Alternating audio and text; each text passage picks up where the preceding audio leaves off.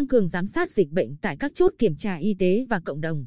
Ngày 3 tháng 9, Ủy ban Nhân dân tỉnh tổ chức hội nghị trực tuyến với các địa phương trong tỉnh triển khai tăng cường một số biện pháp phòng chống dịch COVID-19 do Phó Chủ tịch Ủy ban Nhân dân tỉnh Nguyễn Tuấn Thanh chủ trì.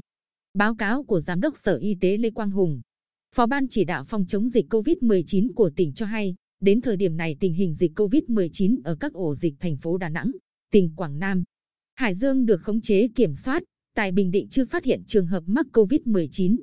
Thời gian qua, tỉnh tiếp tục tăng cường công tác phòng chống dịch. Ủy ban Nhân dân các cấp các ngành tổ chức kiểm tra giám sát chặt dịch bệnh, kiểm soát người đến hoặc về Bình Định từ các tỉnh thành có ca bệnh. Toàn tỉnh hiện còn 379 trường hợp cách ly tập trung tại 4 cơ sở cách ly tập trung của quân đội và một khách sạn. Hiện đang tiếp tục chuẩn bị sẵn sàng cơ sở cách ly tập trung khác để đáp ứng tình huống. Tại hội nghị, một số sở, ngành, địa phương báo cáo thảo luận và đề xuất một số kiến nghị tăng cường công tác phòng chống dịch COVID-19 trên địa bàn tỉnh. Chỉ đạo tại hội nghị, Phó Chủ tịch Ủy ban Nhân dân tỉnh Nguyễn Tuấn Thanh đánh giá cao và ghi nhận nỗ lực của các sở, ngành, đơn vị, địa phương triển khai thực hiện tốt công tác phòng chống dịch bệnh COVID-19 trong thời gian qua.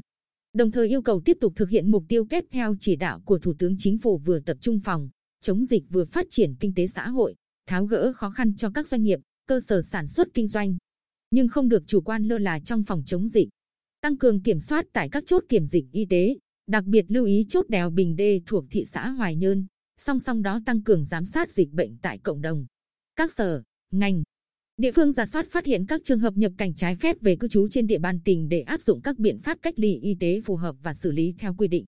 Tránh trường hợp lợi dụng nhập cảnh trái phép, nguy cơ dịch xâm nhập vào tỉnh. Một vấn đề được Phó Chủ tịch Ủy ban Nhân dân tỉnh đặc biệt quan tâm là công tác đảm bảo an toàn trường học khi bước vào năm học mới. Sở Giáo dục và Đào tạo phối hợp các sở, ngành, địa phương chuẩn bị tốt cho lễ khai giảng năm học mới 2020-2021 và đảm bảo an toàn phòng chống dịch trong quá trình dạy và học. Sở Ngoại vụ phối hợp sở ngành liên quan tổ chức công tác tiếp nhận lưu học sinh Lào nhập cảnh Việt Nam về Bình Định học tập. Các sở, ngành, địa phương tập trung truyền thông nâng cao hiểu biết của người dân về phòng chống dịch.